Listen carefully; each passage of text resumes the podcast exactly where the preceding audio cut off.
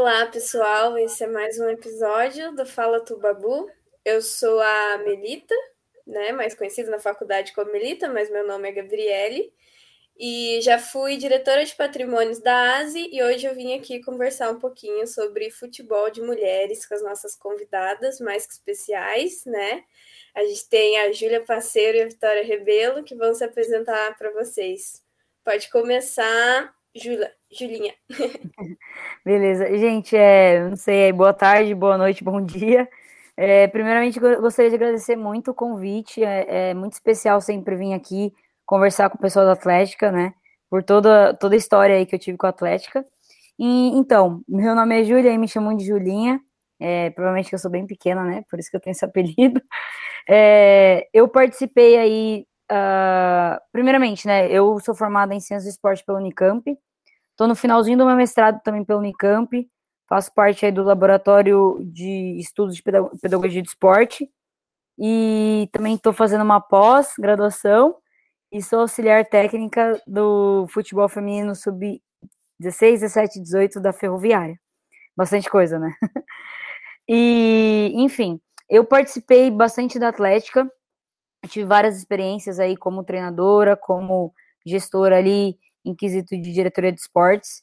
E eu tenho um carinho muito grande, assim, pela Atlética, eu aprendi muito, minhas experiências foram inúmeras, desde o momento de vender milho no, no, no na festa junina até o momento de, de, de trabalhar ali na festa para arrecadar dinheiro, sempre em prol do esporte, né? Eu acho que isso é o mais importante da Atlética. Acho que, que isso que me movia ali dentro. É... Acredito que seja isso. Ah, sobre uma coisa bem importante para falar aí, que eu acho que foi um dos motivos aí de terem me convidado, né? Eu, eu estudo um pouco sobre futebol de mulheres, é, o esporte de mulheres como um todo, mais especificamente sobre futebol e futsal de mulheres, e que eu venho aprendendo bastante coisa aí, que a gente vai conversar aí ao decorrer desse podcast. Vai, Vi. Bom, então, eu sou a Vitória Rebelo, para alguns nenes, mas não muitas. É, também fiz parte da Atlética, fui diretora social, diretora de comunicação, e depois eu fiz parte do conselho, é, assim como a Julinha. Tenho um carinho absurdo, aprendi muito, tenho certeza que grande parte da pessoa que eu sou hoje, tanto pessoal como profissional, a ASE, me ajudou a me formar, né? Então, hoje em dia eu estou no último semestre da faculdade, né? Graças a Deus, prestes a apresentar o TCC. Faço parte do Sport Map, que é o grupo de pesquisa em gestão do esporte. E nele eu faço uma iniciação científica com o professor Leandro Mazen sobre o futebol de mulheres. Também sou auxiliar de gestão na ferroviária, então eu e a Julinha estamos juntos sempre Sentimos saudade da faculdade, mas nos encontramos novamente. Isso é bem legal, é, ter essas vivências, né? A gente sempre está encontrando alguém, esses dias encontramos mais pessoas da faculdade, enfim. Esse, esse meio incrível, né? Não é à toa que a gente escolheu estar aí na faculdade de esporte. E, enfim, acho que é isso. Podemos começar já. Que fofo vocês falando da Atlética, adorei. É, Viva, aproveitar que você já estava falando, já queria te perguntar, me conta um pouquinho da sua experiência antes de chegar no Ferroviária, como foi, seu contato com o futebol, como aconteceu? Tá, vamos lá. É... Desde mais nova, assim, pré-adolescência, adolescência, eu entendi que eu queria trabalhar com esporte, né? E daí eu queria ser jornalista esportiva, eu tinha certeza que eu ia ser a próxima Fernanda Gentil. Então, era aquilo era tudo para mim. Conheci a Fernanda Gentil, olhar e chorei horrores no dia. Parecia que eu tava, sei lá, vendo, não sei. Qualquer pessoa, a pessoa que mais vocês querem conhecer na vida era eu naquele momento, sabe? Então, eu tinha certeza. Conheci a Carol Barcelos também, que era aquilo que eu queria fazer. Me inspirava muito nelas duas. E aí acabou que, no final das contas, eu entrei na faculdade de esporte. E eu falei, não, beleza, depois eu faço jornalismo, em seguida vai parar no mesmo lugar, né? E aí eu conheci, fui conhecendo mais um pouco da gestão do esporte, né? Principalmente pelo Sport Map, e eu comecei a me interessar muito por isso. E aí, eu entrei em 2018 na faculdade, né? Em 2019 a gente tem a Copa do Mundo de futebol feminino. Então, eu já era muito ligada antes de entrar na faculdade, né? Ao futebol em si, mas ao masculino. Eu era palmeirense louca, assim, nossa. Me dava um ingresso, eu já estava lá dentro 15 horas antes. Mas não tinha contato nenhum com o futebol feminino, né? Era, nossa, via nas Olimpíadas e era isso, sabe? Fui na Olimpíada de 2016, tive a oportunidade de ir, quase morri porque eu vi a Marta jogando, nossa, foi incrível. Foi eu e a minha avó. Foi lá que eu tive um contato maior assim com o futebol feminino, mas o start mesmo foi a Copa do Mundo de 2019, né? Que foi quando eu entendi que, tipo, nossa, eu gosto tanto dessa modalidade, por que raios eu não acompanho futebol feminino? Tipo, eu sou uma mulher eu me identifico muito, eu falo que o, o futebol feminino para mim é uma causa, além de uma modalidade, eu me identifico muito com a causa do futebol feminino. E foi quando eu tive o start para começar a fazer os primeiros trabalhos para congresso, essas coisas. E eu sou uma pessoa que eu dou muitas caras, né? Então, eu vim fazer a minha iniciação científica no passado na ferroviária, ainda estou fazendo ela, né? Mas vim fazer as minhas entrevistas. E, nossa, fiquei encantada, porque é muito diferente você ver na faculdade, né? E você pisar dentro de um clube. Você fala, nossa, meu Deus, né? O que é tudo isso aqui? Esse tanto de gente diferente. E, nossa, fazendo as entrevistas, eu já avisava todo mundo. Eu falava, gente, vocês vão colocar aqui um dia, pelo amor de Deus, eu preciso viver isso. E aí, sempre dava um alô no pessoal, falava, ah, não esquece de mim, hein? Se abrir uma vaga, tô aqui. E aí deu super certo. Acabou que eu estava nessa caça por um estágio, não pela obrigatoriedade, né? Porque eu já tinha pela organização estudantil e pela iniciação científica, mas realmente para eu sair da faculdade vivenciando alguma coisa no mundo externo, né? E aí deu super certo. Faz dois meses que eu tô aqui na ferroviária. Tá sendo um aprendizado incrível, assim. É... Acho que a gente vai poder falar mais um pouco ao longo da gravação. Somos em muitas mulheres, aprendendo com muitas mulheres, então, assim, todo mundo se ajudando. Acho que é um, um senso coletivo muito legal, assim. Comissão técnica, dando um spoiler já da Julinha, é totalmente feito por mulheres. A parte da gestão do futebol feminino é todo feito por mulheres. A comissão técnica do profissional é majoritariamente mulheres. Então, assim, não foi um baque de, nossa, o, o futebol é um ambiente bem masculino, né? Se você falar dele como um todo. E aí eu chegar num lugar e ser abraçada por várias mulheres assim, torna um processo bem mais leve, né? Então, cá estamos nós hoje em dia. Acho que é um pouco de como eu vim parar aqui. Que legal, Vi, que legal. É muito interessante essa característica do ferroviária, né? De ter essa gestão feminina, ter essa comissão feminina, né? Que não é muito comum no futebol, né? A gente não vê isso. A gente vê o contrário se olha para fora desse cenário, né? Mas enfim, achei bem legal essa trajetória. E aí, Julinha, conta pra gente um pouquinho. Bom, eu acho que, que as nossas experiências, de algum certo forma, elas vão se cruzar, né? É, mesmo porque a gente tem um gosto em comum aqui, né? Que é o esporte. Então, eu comecei bem cedo, quando criança ali, jogando bola, eu, eu sempre vivi em, ao, em torno de meninos, né? Eu, eu sou a única neta, então eu vivia em torno dos meus primos, do meu irmão, então todos jogavam bola, então eu jogava junto. É, na rua também era só moleque, então eu só jogava bola na rua com os moleques. E aí meu pai jogava bola, então era tudo muito perto do, de jogar bola, né? Eu sempre gostei muito do esporte como um todo, participei de várias outras modalidades aí, né? Participei de natação, karatê, é, kung fu, judô, muita coisa. E eu sempre fui essa menina, quando criança, muito ativa, né? É, e aí eu, eu venho, faço um intercâmbio, eu, queria fazer um outro tipo de faculdade, mas eu sempre gostei, eu sempre soube que eu amava, né? Amo o esporte. E quando eu volto para o Brasil, por um acaso eu, eu presto a Unicamp mesmo, foi assim, um, um comunicado do meu pai e fala assim: Ah, Júlia, presta lá, vai que você passa. E nessa eu, eu falei assim: foi tudo muito no acaso, sabe? Não foi uma coisa muito bem planejada, porque eu já estava bem estabilizada em São Paulo, estava dando aula de inglês, estava é, fazendo publicidade e propaganda, inclusive. Estava assistindo um outro curso totalmente distinto, mas meu pai falou: ah, presta lá, vai que dá certo. E quando eu vou olhar os cursos, eu olho, pô, o que, que eu vou colocar para prestar aqui? Eu não sei. Falei, vou colocar é, educação física. Só que na época, ciência do esporte tinha um nota de corte menor. Falei, ah, vou colocar ciência do esporte, né? Porque nota de corte é menor, que faziam dois, três anos que tinha um curso. Falei, ah, é mais fácil de entrar, enfim. Eu acabei colocando ciência do esporte. Segunda opção, educação física, não sabia que era Limeira, não sabia nada disso.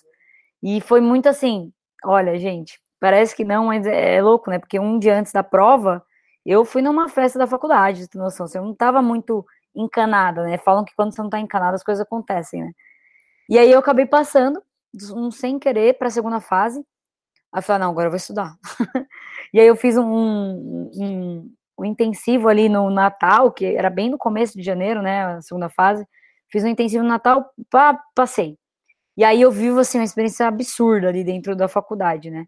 Tanto participando da Atlética, quanto dando treino. Em 2014, foi a primeira equipe que eu dei treino foi a Ato, que é a Atlética de Tecnologia da Unicamp, e que foi para o feminino.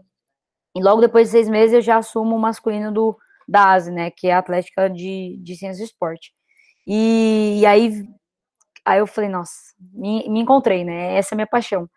E eu acho que desde, eu fui muito sortuda, porque é difícil você encontrar sua paixão no começo da universidade, é muito difícil.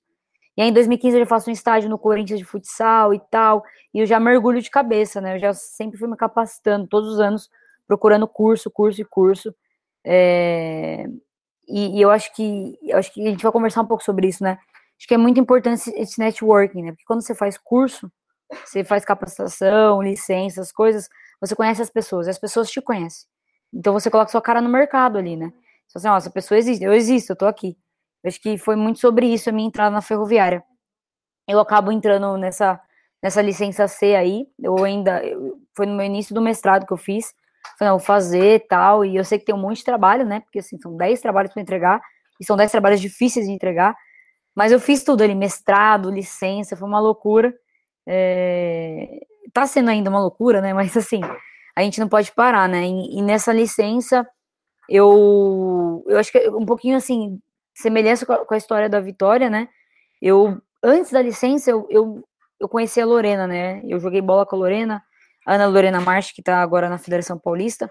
Ela era coordenadora aqui da Ferroviária. Eu, e eu conhecia ela, ela falou, ela foi banca do meu TCC, ela falou, vai lá, Ferroviária, vai lá, vai lá, as portas estão abertas e tal. E aí eu volto dos Estados Unidos, que eu tive uma experiência nos Estados Unidos, com futebol também. Eu falei, não, vou aí. Peguei uma semana das minhas férias, falei, vou aí, quero ver como que é. E fiquei uma semana, foi bem na Copa do Mundo também. Fiquei uma semana aqui em Araraquara, né? E, e aí eu conheci uma galera, né? Conheci. E, e bem em, em, paralelo a isso, eu conheci uma outra menina que ficou aqui fazendo estágio também, que foi a Roberta, a Robertinha, que eu trabalho com ela hoje aqui na Ferroviária. Então, o resumo de tudo isso é que. E aí eu faço a licença C, encontro ela na licença C também, a Robertinha. Ela vem para cá no início de 2020. Então, ela, ela sabe quem tá ali, né? Querendo entrar, patinando para entrar ali no futebol, porque uma vez que você não é ex-atleta, é muito difícil você entrar. Eu falo isso assim, eu, eu afirmo isso mesmo. É, e aí passa a pandemia e tal, e eu, e eu recebo o convite, né? Eu fico muito feliz, muito por conta desse contato que eu criei, né? Assim, ó, eu, eu tô aqui, eu existo, eu conheci a Nut nessa época aí que eu dei as caras. Então, acho que é tudo um conjunto, né? Essa experiência é, de dar as caras, né? Meu, vou lá, Vou abrir mão de uma semana das minhas férias, vou abrir mão. Acho que, que isso não tem discussão. Acho que para mim isso é sem discussão mesmo. Se você quer mesmo fazer isso, é, você tem que abrir mão de algumas coisas. E, e, e, junto a isso, entrar no curso da licença C fez com que eu estivesse aqui também hoje, porque eu mostrei: olha, eu sou a Júlia, eu tenho capacidade e competência para querer estar, estou me capacitando para isso, sabe? E, e, e a, aqui, falando um pouquinho sobre o que, a, o que a Vitória falou sobre a ferroviária é, eles têm essa ideologia de ter mulheres na, no comando, em, em, posições, em cargos de liderança, e que eu acho isso máximo. Eu acho que no meio do futebol, futsal, que a gente sabe que é, que é um meio bem masculino, né, de homens, machos e tal, é, o futsal do Tabuão Magnus e o futebol da Ferroviária, para mim, são as modalidades que mais incluem, né, que mais oportunizam para essas mulheres. Inclusive, uma das minhas conversas com a coordenadora na época foi essa, de oportunizar mesmo para as mulheres. Pô, são esportes de mulheres, né? Então a Vi tá trabalhando aí, começou aí um pouco mais de dois meses e tá vendo que a maioria é composto por mulher. Isso para mim é muito orgulho. Eu, eu, tenho muito orgulho de estar ali e fazer parte dessa comissão, né? Eu acho que eu não, eu não falei também, eu, eu, tive uma experiência muito grande, ainda tenho com o Tabon Magnus, né? Eu faço agora à distância, assim, é, faço análise de vídeo ali para a Cris, e ela tá, tem sido uma, assim, uma grande mentora para mim, um exemplo, né? De falar desses modelos a serem seguidos, ela para mim é um, é um grande exemplo desses modelos e que me espelha muito também. Que é isso. Que legal, Julinha. É muito legal ouvir você falando sobre as mulheres que te ajudaram, te inspiraram. É, é muito interessante, né? É bom ver que mesmo nesse ramo que é totalmente dominado, né, pelo público, não totalmente, não diria totalmente, que ainda tem as guerreiras, né, que estão lutando aí para mudar esse cenário, mas é muito legal ver que é, grande parte das mulheres que estão nesse ramo se ajudam, né, tentam fazer esse networking mesmo que você disse. Mas, né, não podemos só falar de coisas boas, então já queria começar para vocês perguntando, é, agora que vocês estão dentro do ferroviário em si, vocês, quais dificuldades vocês acham que a modalidade do futebol feminino passa, né, através desse olhar de dentro de vocês? Quais dificuldades que é, o futebol feminino passa como um todo e como vocês acham que a gente poderia é, diminuir é, esse, essas dificuldades? Vi, quer começar aí? Você está na gestão? Vamos lá, então, né? Ah, falando dos principais desafios, né? Acho que o maior de todos ainda é o preconceito, o machismo envolvido, né? Então,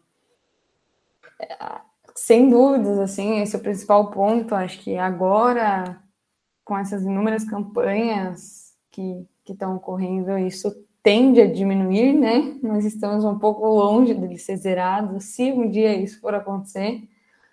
Então, sem dúvidas, é, é uma cadeia de, de ações, né? Então, o preconceito faz com que menos pessoas investam, e investindo menos, menos pessoas assistem, e é um ciclo vicioso, né? Então, acho que a, a nossa maior luta, assim, como mulher dentro do esporte e do futebol, principalmente, é a gente conseguir quebrar esse ciclo vicioso para que tenha um investimento e aí investindo mais pessoas consigam assistir e assistindo mais pessoas queiram trabalhar com isso e mais meninas queiram jogar. Enfim, é uma cadeia de reações, né? Então, é, eu acho que tem que cortar o mal pela raiz, né? Então, ainda vejo que muito essa raiz é o, o machismo envolvido com isso. Ontem mesmo, escutei de uma pessoa externa, perguntou para mim: Ah, Vi, você é do RH? Eu falei: Não, tipo, por quê, né?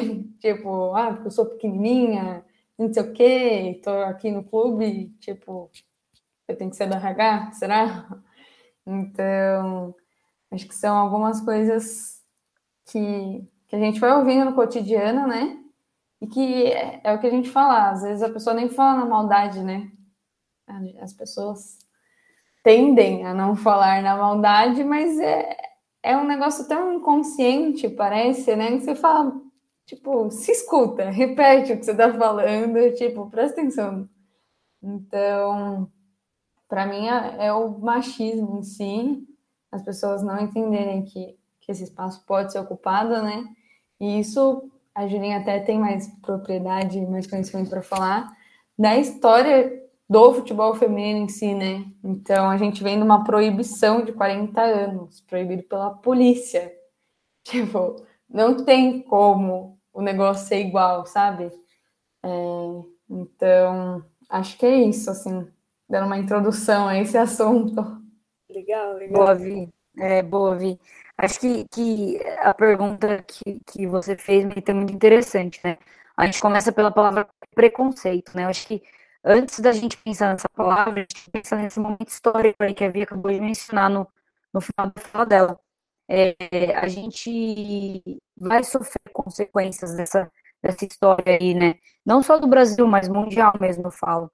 Então a gente acabou de passar as Olimpíadas agora, né? Acho que é interessante. Poucas pessoas sabem disso, né? Que o Pierre de Coubertin foi idealizador das Olimpíadas e ele era um machista, um cara muito machista. Mas a gente, eu acho que, que mais que isso, não é nem julgar o cara, porque a época dele era assim, né? A gente não consegue saber a dimensão que era isso antigamente. Não tinha vídeo, o que a gente tem é, é artigo de revista, de jornal e tal, e, e, que é difícil saber a dimensão, como que era isso, né? Mas por ver fotos, por ver relatos, era uma coisa muito pesada. Então, é, lá em 1900, quando a, as Olimpíadas foi criada, tiveram participação de 20, 22 mulheres, e que foram 22 mulheres convidadas para modalidades que não eram de contato, para modalidades que não apareciam o corpo. Então, imagina só o quanto que existia de preconceito naquela época, né? E, e isso foi é, quebrando aos poucos, não vai ser da noite para o dia que vai ser quebrado, né? E a gente sofre as consequências hoje, sim.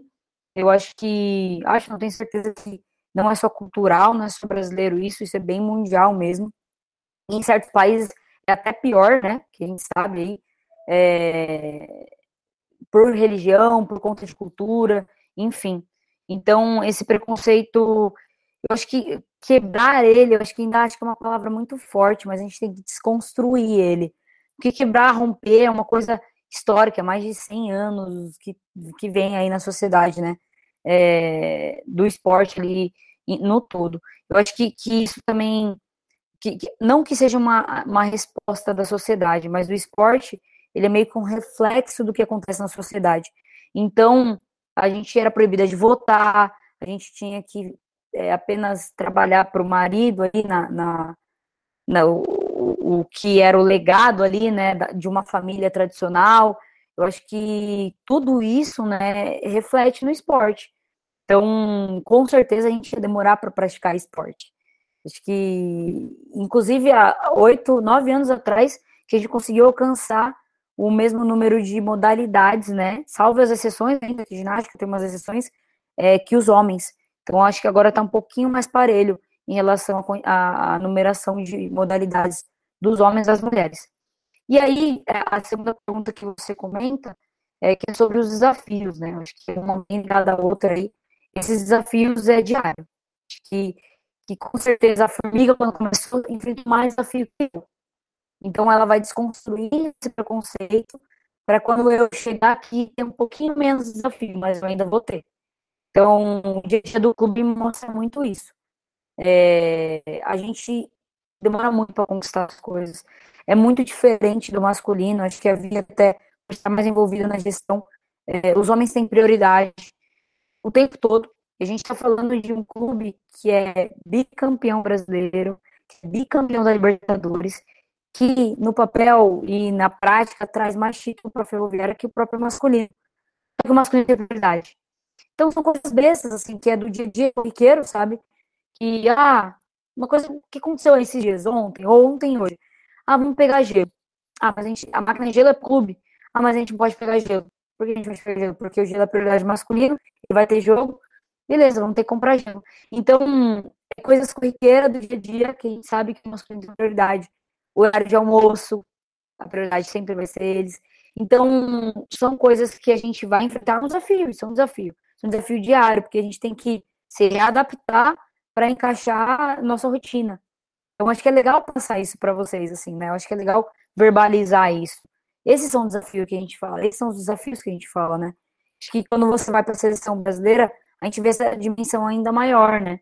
É, há pouco tempo que a seleção brasileira conseguiu ocupar a Grande Comari, há pouco tempo que a seleção brasileira conseguiu ter a mesma porcentagem da diária ali para receber da seleção, que, que foi anunciado né, esses meses atrás. Eu acho que esses desafios que a gente fala aqui do dia a dia, que, que é real, que vai acontecer, e que eu acho que pela mulher, assim, característica da mulher ser mais aguerrida, a gente às vezes passa batido, mas que na realidade é todo dia, sabe? Acho que mais seria isso minha fala. Não sei se tem mais alguma pergunta sobre o assunto aí. Eu achei perfeita a sua fala. Eu não sabia como funcionava dentro, né, essa prioridade, que eu realmente o ferroviária é um principalmente o time das mulheres é um time muito campeão, né? E mesmo assim, essa prioridade acaba muitas vezes sendo para a equipe masculina, né? Eu tô bem, bem impactado com essa notícia. Davi também, do, de perguntar do RH, só pelo fato de estar ali no futebol. É, é muito complicado, né? São pequenas coisinhas que é, vão cutucando, né? Cada dia, cada dia. É. Exato. E, e, e, a mulher, ela. Nossa, a gente é bem aguerrida mesmo, né? Porque às vezes a gente fala, ah, dane-se, vamos, vamos fazer o que a gente planejou, vamos, vamos, vamos fazer isso, vamos readaptar. A gente quebra a cabeça e a gente vai aprendendo muito, né? E eu, eu falo da ferroviária, mas eu tenho certeza que isso acontece em outros clubes. Pode Com ser certeza. de camisa, eu tenho absoluta certeza, porque é o esporte de mulher, esporte de homens, esporte de mulheres, é, e eu falo isso do futebol, mas também tenho muita certeza que isso acontece no vôlei, no futsal. A gente acabou de, agora, né, essa é uma notícia da Comebol ontem, que o futsal da Libertadores foi cancelado, o feminino, né? E o masculino aconteceu. E daí, pô, tá tendo nova variante delta do, do, do Covid, tá, beleza, tá mesmo, mas que critério é esse? Porque o masculino acontece, o feminino acontece. Então, prioridades. Vamos dar prioridade pro masculino, vamos gastar a grana com o masculino. É isso que a gente fala, sabe? A gente patina bastante, meu. É, é fogo, porque as meninas ali estão trabalhando dia a dia, estão tem uma periodização para ir para Libertadores, e aí, pum, cancela, sabe? Que é o principal campeonato do ano, cancela. É, é complicado, sabe? É, é, desafio, é luta, todo dia é luta. Legal, Julinha, muito legal. É, o esporte em si é prioridade masculina, né? Não importa onde esteja, a prioridade vai ser masculina. Muito legal. Sim. E, inclusive, já que a gente está falando sobre isso de prioridades masculinas, eu já queria fazer o cutucãozinho e perguntar para vocês por que ainda no Brasil a estrutura do futebol feminino, futebol de mulheres, né, ainda é dominada por homens, assim, porque a gente encontra ainda homens como treinadores, porque homens ainda né, na gestão, né, em grande maioria, salvo a ferroviária, que realmente está fazendo muita diferença nisso. Por que vocês acham que isso ainda que isso acontece no Brasil? Olha, vou até respirar fundo, que é uma pergunta bem difícil. É, o estudo que eu faço, que é sobre mulheres no esporte, e mais especificamente de mulheres na liderança, eles têm várias teorias, né? É, inclusive tem uma mulher que chama Nicole Lavoie, ela é dos Estados Unidos, ela é de Minnesota, e ela estuda literalmente sobre mulheres como treinadoras, né? E que é o foco do meu estudo também. Porque é uma pergunta muito legal, né? A gente sempre pergunta, pô, por que os homens estão lá, tal, tal, tal. Mas, e ao contrário, como que essas mulheres que estão lá chegaram lá, né? Acho que, que isso, a investigação desse estudo é muito importante. Eu ainda não tenho os resultados, mas eu, eu acredito que seja muito importante. Em relação à sua pergunta, o porquê que a gente encontra, né, majoritariamente aí homens na liderança, no cargo de gestão, é tudo muito elencado aí e, e, o contexto histórico conta muito, né? A gente sabe disso. É, mas mais que isso, existem várias teorias, como eu falei no começo, que aborda esse tema. Como, por exemplo, o fato da mulher não estar, em sua maioria, no cargo de gestão. E isso corrobora para que não tenham mulheres treinadoras. Isso é uma tendência, não que isso seja 100% real, assim, não é, não é isso. É, eu acho que, que, que, é interessante até é ressaltar a ferroviária por causa disso, porque quem faz questão muito de ter mulher na gestão é o prefeito da cidade, que é o Edinho. Então, eu acho isso sensacional. E ele é um homem. Então, ele, ele, ele, ele abraça essa luta, sabe? E eu acho que isso que é importante. Eu acho que não tenho certeza que os homens têm que abraçar a luta também. Porque é eles que assinam papel, em sua maioria, né? É, e aí, levando mais para lado da, da, gestão, a gente sabe que é um, uma árvore, né? A gestão, aí vem treinador, vem atleta. Então, essa árvore aí, quem está lá na ponta da árvore, que contrata, é, existe essa teoria que fala sobre é, o efeito da similaridade. O que significa isso, né? Você, a tendência é você contratar pessoas que são similares a você. Então, por exemplo, se eu tenho um homem na gestão, a tendência é ele contratar um homem. Seja porque ele sente uma conexão maior, ou seja porque ele simplesmente tem amizade mais com os homens. Ele conhece mais os homens. Então, há vários motivos ele contratar o homem, mas dos, um dos motivos é exatamente esse. Sentir essa conexão, né? E quando tem mulher, a tendência é que a mulher contrate a mulher. Isso eu tô falando no esporte, mas é no geral, isso na, nas empresas também. Então, a importância de ter mulher na gestão é, assim, enorme. E aí, quando você pega e põe no papel, vamos lá, futsal feminino tá bom, quem tá na gestão? Mulher. Ferroviária, quem tá na gestão? Mulher. E aí você vai colocando assim, você fala, nossa, é real isso. Não tô falando que é 100% certo, mas é uma tendência. É, então, essa contratação por similaridade que a gente fala é uma, uma das, das teorias da literatura, e que de fato acontece na prática. É, outra questão também é a mulher ter dificuldade de ser inserida no ambiente, porque ela é mulher. Então, se espera da mulher procriar, ter filhos, é, a mulher tem TPM, a mulher se engravidar tem que tirar licença. Então, o clube, vamos, vamos aqui focar bem no esporte, o clube pensa em tudo isso. Nossa, e a pré-temporada, se ela estiver grávida, e nas quartas de finais, se ela estiver grávida, eu sou obrigado a dar licença para ela. E vai acabar com uma temporada inteira que eles investiram ali em jogadora, em jogador. Então tem tudo isso também envolvido, né? É, algumas, é, algumas mulheres que estudam sobre isso falam que o que dá certo, ah, por exemplo, a mulher não ter filho, né? Então, pô, a mulher viaja muito como treinadora, como comissão técnica, como gestora. Ela viaja muito. Quem vai cuidar do filho? E aí? Então, uma das mulheres da, da, das leituras que eu tive fala que o fato do clube inserir um lugar de, de é, como que fala, é baby care, né? Por exemplo, disponibilizar uma, uma pessoa para cuidar da criança ajuda muito as mulheres permanecerem nos cargos. Então, a maioria das desistências das mulheres, elas tentam entrar, mas não dá, porque não tem quem fique com meu filho, por exemplo. Mais ou menos isso, né? E aí tem também o fato do preconceito, é, do fato da, da, a gente fala da da mulher per, ter que performar como um homem, de ter performar como homem, o preconceito da mulher também é, ter opção sexual ali, orientação sexual, né, de, de homossexual também é uma outra barreira. Tem várias barreiras. Então, por isso que é difícil a mulher permanecer. É muito difícil. Então, acho que, que isso entra um pouco aí na, na pergunta que você fez, é, dessa, por que, que a gente encontra nessa estrutura aí futebol de mulheres mais homens, né? É, a gente vê que tem vários motivos aí, não dá para assinar embaixo que é um só, mas é mais ou menos nesse caminho. Perfeito esse artigo, super recomendo para quem está ouvindo esse podcast, leiam o artigo, vou pedir pro pessoal dar um jeito de divulgar no final, para, por favor, muito bom esse artigo da Lavoy. Tem mais Sim, alguma coisa para acrescentar, oh, Vi, perdão? Ah, a Juliana falou tudo, né? Foi perfeito. Eu falo justamente deixar essa recomendação desse artigo, né? E, nossa, é bem interessante. E acho que nós três aqui fizemos a, a disciplina de mulheres, né? A Julinha como uma das professoras. E acho que uma coisa bem interessante que aconteceu, né? Eu arrastei um dos meus amigos mais próximos da faculdade, que sempre faz dupla comigo, e foi bem legal essa, essa discussão, assim, que sempre falava, nossa, tipo, não fazia ideia disso, sabe? Então foi bem legal esse movimento, e por eu ter mais contato com a gestão, né? Mesmo o texto sendo mais direcionado às treinadoras, você vê que é a mesma coisa em outros ambientes, sabe? Não é só ser treinadora. Então as barreiras e os apoios acabam sendo bem próximos, se não iguais, né? Não vou afirmar que iguais, porque não fiz um estudo sobre, mas com certeza são bem parecidos. E aí acho que além disso só entra o que a gente falou no começo, né?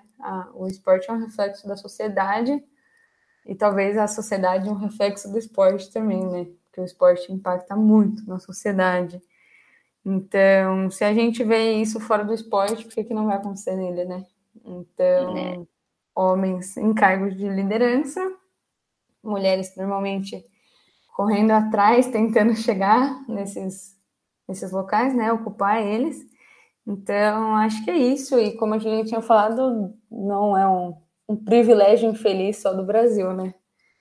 Então, é. é, é um negócio universal, assim, e com certeza, como a Juliana falou, a gente precisa dos caras nessa luta junto com a gente, porque se eles já têm esse espaço, eles precisam arrombar essa porta para a gente passar e, enfim, tá com a gente nessa, né? Entender o lugar que eles estão e e dessas oportunidades. Eu acho que o que a Vi falou agora é bem importante, né? Eu acho que, que fazendo analogia aí com a nossa vida, a minha e a dela aí, é, como que a gente entrou na ferroviária? Através das mulheres. Então, eu, eu acho que, que, e claro, né, e o Edinho ali tendo essa, abraçando essa causa também. E aí a gente vê como é importante o homem estar junto na causa, né? E, e eu falo isso que às vezes a gente, ah, fórum de mulheres, não sei que lá, discussão de mulheres. Legal, mas a gente tem que direcionar essas discussões para os homens, porque a gente já sabe, a gente já sabe o que a gente passa.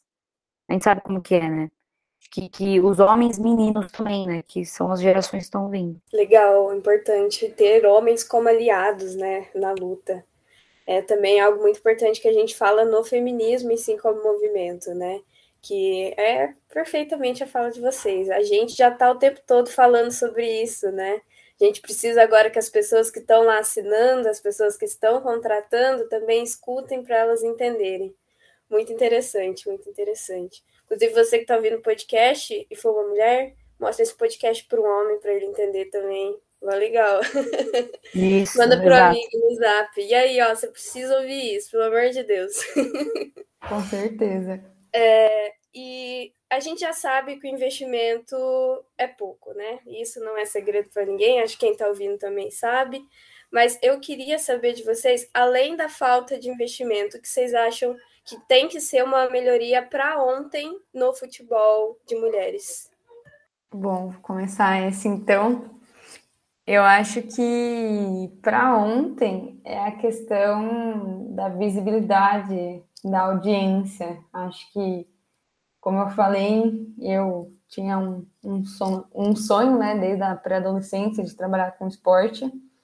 Acabei tendo algumas mulheres como referência, né, o que até a nossa geração, assim, é um pouco raro, porque normalmente as nossas referências acabam sendo homens, que estão em lugares que a gente queria estar, né?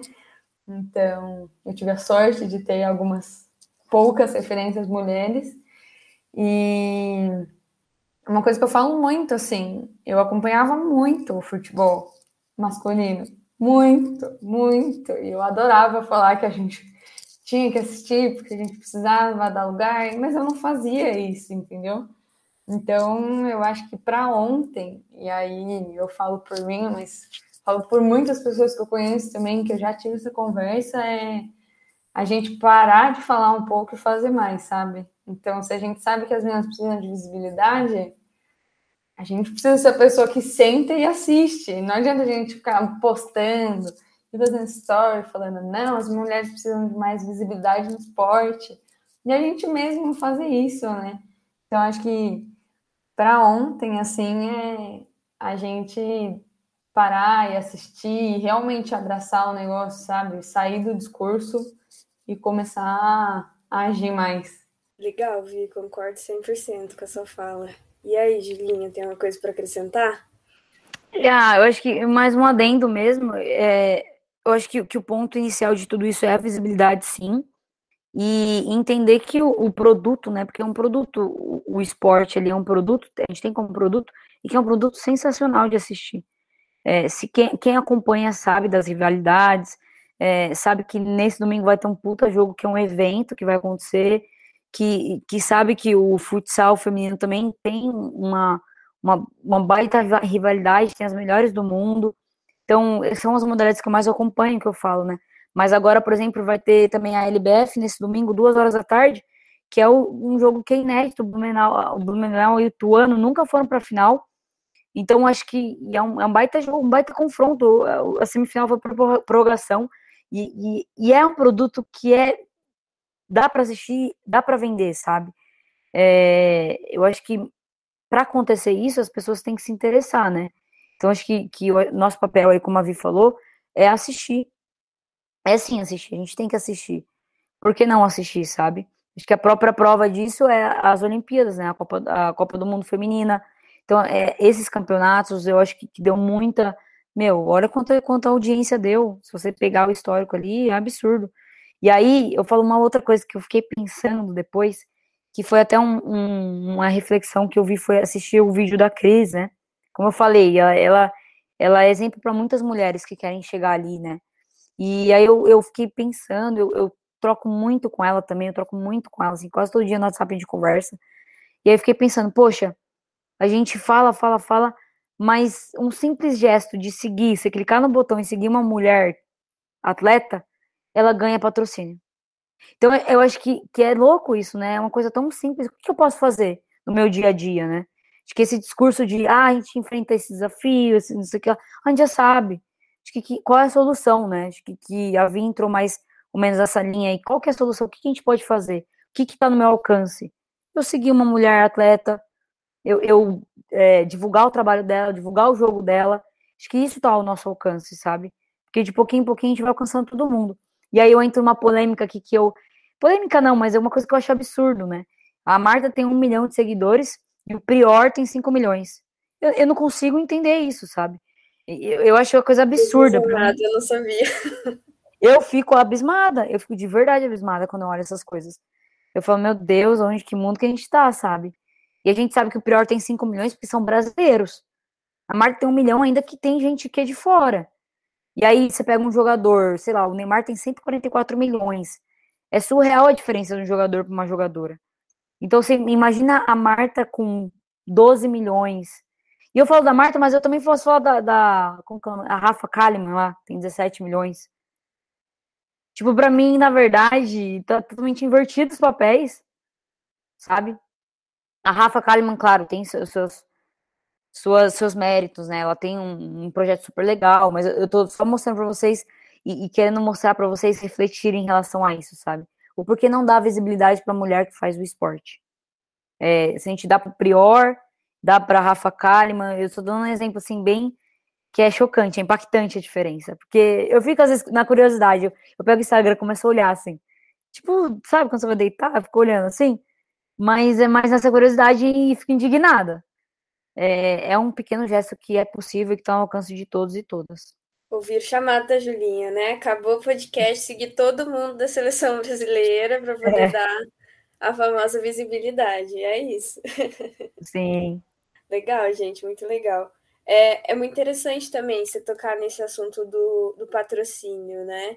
É, não sei se podem me corrigir se a informação não estiver correta, mas a grande maioria das mulheres da seleção, inclusive a Marta, foram para as Olimpíadas sem patrocínio, né? E aí é muito difícil. Então eu penso, para a seleção brasileira, isso já é um problema. Eu queria saber de vocês, como vocês lidam dentro do clube com esse, essa falta de patrocínio, com essas diferenças financeiras, né? Com baixo salário, a falta de verba, como vocês lidam com isso dentro do clube? Quer começar? Ah, sou eu, né, Vitor? Vou começar. é, meu, eu. Nossa, é foda. Eu vou falar isso. Porque eu fico indignado. Por exemplo, eu converso muito com a Leila, né? A Leila que foi aí aluna da, da Unicamp e tal, e ela atualmente é atleta de basquete. Inclusive, tá na final aí jogando por Blumenau, né? E eu converso bastante com ela e ela, e ela, ela teve uma fala muito interessante que me chamou a atenção. Você, os moleques de sub-13, sub-15, eles são patrocinados pela Nike. A gente não tem um patrocínio. Um patrocínio. E elas jogam alto rendimento, elas jogam Liga Nacional, elas foram da seleção brasileira. E aí eu fico chocada com, com essa diferença, sabe?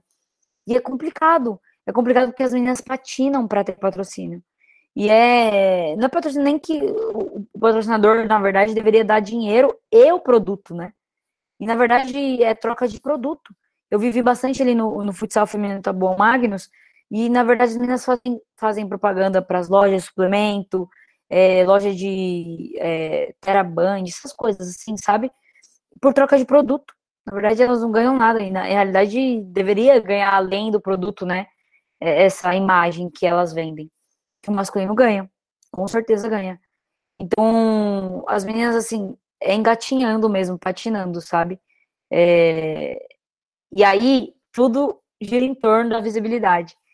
Porque o cara da Nike vai falar, eu não, por que, que eu vou patrocinar a, a, a Mandinha do futsal se ela não aparece na TV? O que, que eu vou ganhar com isso? Se ela não dá entrevista na TV, o que eu vou ganhar com isso? É, é tudo gira em torno da visibilidade, sabe? E atualmente as meninas têm patrocínio da Pênalti, até a Mandinha tem e tal. É, mas imagine essas meninas aí que estão começando, que conseguiram. Ali tem uma menina que, pô, a gente fala que é promessa da seleção, que é a Ana Luísa, né?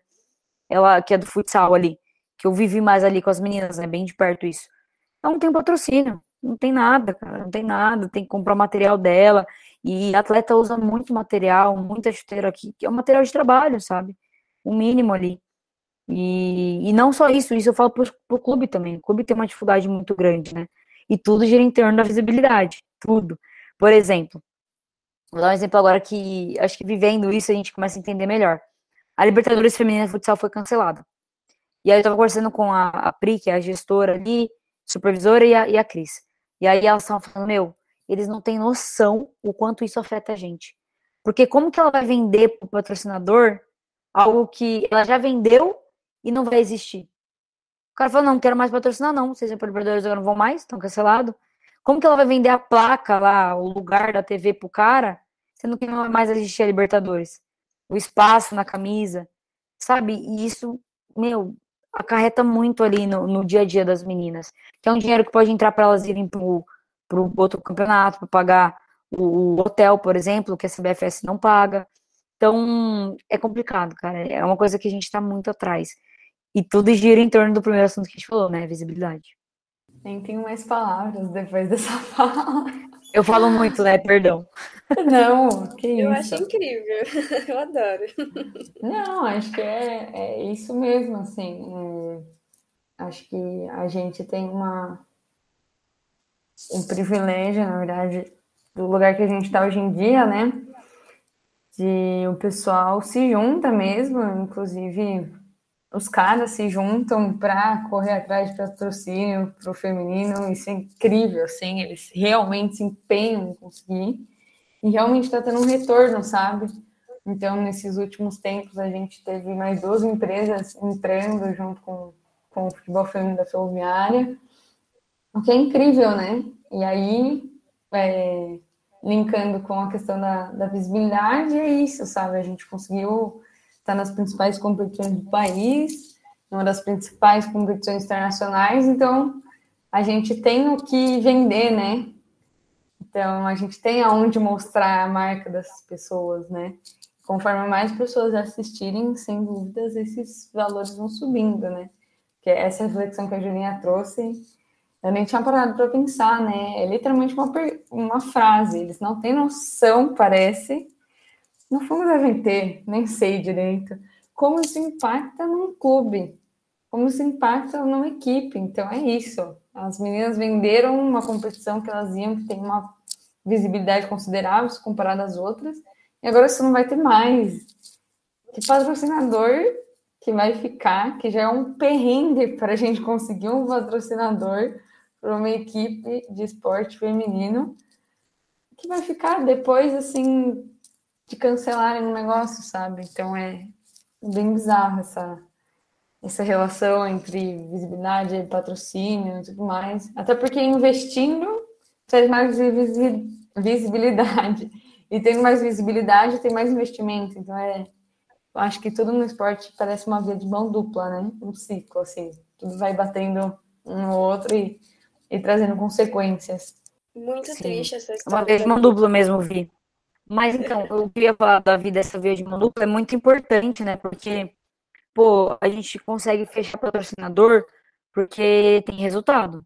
Porque é atualmente campeão da Libertadores, agora do, da Ferroviária aí, né? Essa última Libertadores, campeão brasileiro e tal. Mas só tem resultado porque consegue dar uma estrutura boa para as atletas, né? Então, imagina, pô, a gente tem que fazer a crioterapia, que e, eu acho que isso é legal, né? Você fazer a crio para recuperar, para ter um desempenho melhor no próximo treino. E parece coisa besta. Você dividir o gelo ali, não ter o gelo e tal. É besta, mas é uma coisa que meu pai fala muito, né? É, eu falo, pai, é detalhe. Ele falou assim: fez falta, você perdeu o jogo. Ah, acho que perdi por causa disso. Então não é detalhe, é essencial. Então é o famoso detalhe essencial. É, então ele passa ser, ele deixa de ser detalhe e tudo que a gente faz cada vírgula que a gente faz é essencial. De levar a banana pro treino, de não deixar a atleta passar mal, porque se ela passar mal é um menos um treino, e aí é menos desempenho, é, o tempo passa e não vai voltar, e uma coisa puxa a outra, sabe? É, eu tô vivendo muito isso aqui agora, e cada coisinha, cada mínima coisa que a gente vê ali, a gente fala que é os detalhes, na verdade, são essenciais. Principalmente quando a gente fala de alto rendimento, né? É detalhes, são detalhezinhos que vai fazer você conseguir essa vitória, né? Muito triste. Sim, e que é o essencial. Muito triste. E, é, cara, acaba, acaba com, com todo o planejamento, como a Vi falou, acaba com tudo que elas planejarem vender, que já estavam correndo atrás, sabe? É complicado e, e, e o critério é diferente, né? O masculino não cancela, o feminino cancela. É. Mas vamos continuar, né?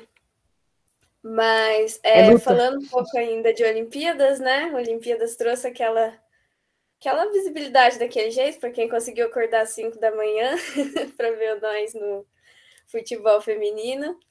É, o Brasil perdeu, né, para o Canadá, o atual campeão, e parece que foi levantado, né, muito essa questão de uma necessidade de uma crítica no desempenho da seleção feminina de futebol, né? De parar de passar a mão na cabeça dessas mulheres e começar a cobrar desempenho.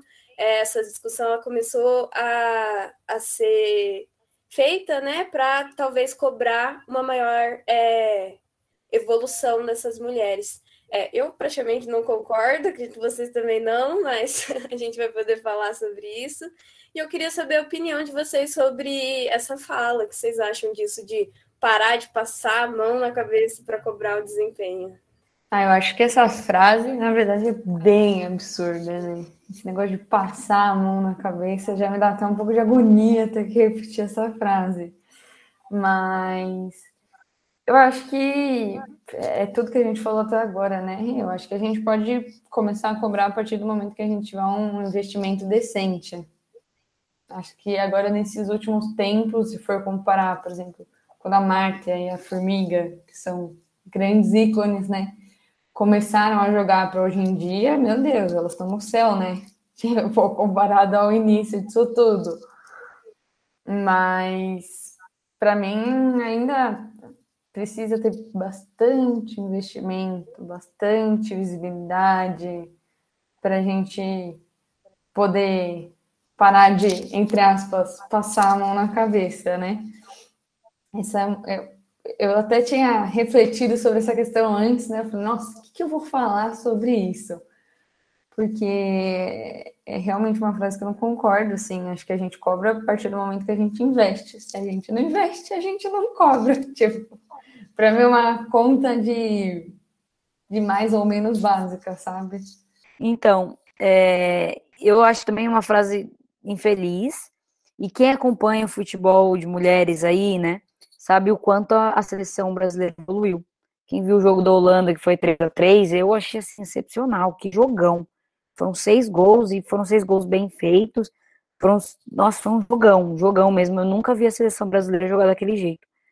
Então, eu acho que essa pessoa aí falou equivocadamente, com certeza. E eu acho interessante isso, né? Porque você vê, se não ganha, tá ruim. Se ganha, tá bom. Mas será que se a gente ganhasse, tá bom mesmo? Então eu fico pensando, às vezes, na verdade, o ganhar, se a gente, por exemplo, trouxesse o ouro olímpico, ah, não, futebol feminino não precisa de mais nada, não. Tá tudo bem. Tá tudo certo, elas ganharam as Olimpíadas com pouco que tem. Sabe? Eu fico pensando nisso às vezes. Porque às vezes, na verdade, é até bom não ganhar. Porque as meninas vão, claro, obviamente, sentir muito e vão querer lutar mais, e as pessoas vão, não, precisa de mais investimento, precisa de mais investimento. É, até bom bem, no, bem entre aspas, viu, gente? Porque a gente também precisa trazer resultado. Mas eu acho que é uma via de mão dupla, né? Tem que ter investimento para ter cobrança, para ter resultado. É, eu acho que é mais ou menos nessa ordem aí, que eu acredito. É, em relação aos comentários, né? Essas pessoas não acompanham o futebol feminino. Eu acho que, que isso é o mais louco, né? Porque elas não acompanham e não vê a evolução do jogo o jogo tá mais evoluído, o jogo tá mais competitivo, o jogo tem mais qualidade.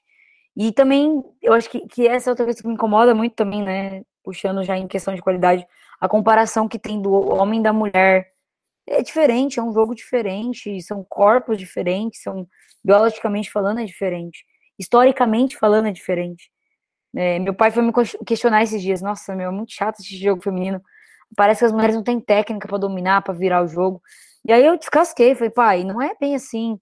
Pô, a mulher começou a jogar bola 20 anos atrás, o homem tá jogando bola desde 100 anos atrás. Como que você espera uma evolução, sabe? Acho que é mais ou menos por isso. Acho que as pessoas têm que levar em consideração o contexto histórico, contexto é, cultural do país, é, o contexto biológico, né? E, e, mundial mesmo. Que o esporte de mulheres num, num todo não tem investimento. E que isso vem mudando sim, e que eu fico muito feliz. É, como a Vi falou aí, da Formiga, da Marta, que elas viveram uma época, vixe Maria, de, de luta mesmo, sabe? E eu falo isso há 10 anos atrás também, que eu queria ser jogadora, mas não tinha onde jogar. Hoje tem o tabuão ali lá da minha casa. E eu olho para aquelas meninas lá sub-13, as meninas de 7 anos jogando bola, falo, que legal. Eu nunca tive isso. Olha que legal, tipo, sabe, a gente já mudou muito, a gente já tá melhorando muito. Perfeito, né? São passinhos, né? Não tem o que fazer. Como você falou, é todo um histórico, é todo uma vida, séculos, né? Sem de diferença. Não tem muito o que fazer. Sim, Mas, e, me, é, Melita, eu, eu acredito que assim, às vezes as coisas acontecem e tem que acontecer mesmo, né? Eu, eu sempre tive esse de querer jogar bola, ser jogador e tal. É, mas eu fui desistindo por conta desse, dessas dificuldades, né? E eu, como eu, como a Vi que gosta de esporte, como você também que gosta e abraça a causa, acho que a gente tem que estar no lugar que a gente tem que estar mesmo. Na verdade, a gente, gente as pessoas que vai começar a é, fazer essa luta, fazer podcast que pode, sei lá, espero mesmo que muitas pessoas visualizem, mas as poucas que visualizarem, que ouvirem, é, se sinta tocada, sabe? Acho que isso é o mais importante é, que a gente pode levar. Que legal. É, gente, por mim, poderia ficar aqui o resto da noite falando sobre um tema, gosto pouco de futebol. Mas eu acho que se vocês quiserem encerrar, né, queria eu primeiro agradecer a Asi pela oportunidade de passar essa horinha com vocês, conversando sobre futebol. Foi muito enriquecedor, aprendi muitas coisas novas. E é isso aí, pessoal. Vamos apoiar, vamos seguir no Instagram, vamos assistir os jogos, vamos tá para frente aí que essas mulheres aqui estão fazendo a parte delas. Agora a gente tem que fazer a nossa também. Vou nessa também de agradecer a Asi, né, por essa oportunidade de estar aqui falando. Todo mundo sabe que adoro falar, né? Também ficaria horas aqui falando, copiando. Mas acho que isso que a Julinha falou, né? Espero que as pessoas que, que escutem realmente reflitam sobre essas questões que a gente levantou. E é isso, sabe? Acho que, como eu dei o exemplo pessoal meu, que eu sempre falava, mas não fazia, fica a dica para quem faz isso também, né? Espera que, que aumente a visibilidade, acho que precisa aumentar. E também ainda não, não começou a fazer de fato, né? Fica aí o, o convite, o incentivo para que a gente mude esse cenário do esporte de mulheres em si, né? Do nosso país e do mundo como um todo, juntos. Bom, é, primeiramente, então, eu queria agradecer a Asi, como mencionei no começo, eu tenho um carinho muito grande por essa atlética aí, eu aprendi muito, e aprendo até hoje, é, com essas conversas, principalmente, né, com esses convites, então, eu sou muito grata aí pela lembrança, pelo carinho. E queria mais deixar um recado, assim, bem reflexivo mesmo. É, para quem chegou até aqui, né, ouvindo o podcast, acho que é, que é importante a gente pensar o que a gente poderia fazer para melhorar. É, e eu acho que, que, trazendo aqui a minha fala, quando eu entrei no mestrado, e eu falei para minha orientadora na entrevista, né? Falei, olha, eu sei que eu não vou mudar o mundo, e tem possível em uma vida só mudar o mundo, ninguém consegue, mas que eu quero plantar essa semente e que alguém continue, sabe? Que daqui 100 anos alguém veja a história nossa e vai puxando como a gente puxa das outras mulheres, né? Acho que isso é o mais importante e, e ver o nosso entorno, o que, que a gente pode fazer, o que está ao nosso alcance para conseguir mudar esse cenário, desconstruir esse cenário, é, criar estratégias, né? Acho que, que o nosso público-alvo atualmente para essa temática aí de mulheres no esporte são as crianças, que elas são as que mais vão conseguir é, carregar isso com elas, né?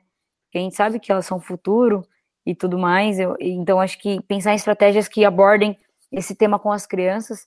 Eu até pensei já em algumas aqui para fazer com as criançadinhas aqui da ferroviária, estou até colocando no papel, Eu acho que é sobre isso, sabe? Fazer isso acontecer e fazer que está no seu alcance. E, e, e, transferir esse conhecimento. Esse conhecimento que a gente tem de experiência, que é um conhecimento também, conhecimento de leitura, conhecimento de, de convivência, de, de eu falar que a dificuldade do gelo, por exemplo, de que tudo isso é importante. Então, reflitam é, e pensem que vocês podem mudar aí na, no dia a dia de vocês. Perfeito. e com essa fala maravilhosa, eu encerro. Muito obrigada você que veio até aqui. E um beijo. Até mais, hein? Beijão. Tchau, tchau. Tchau.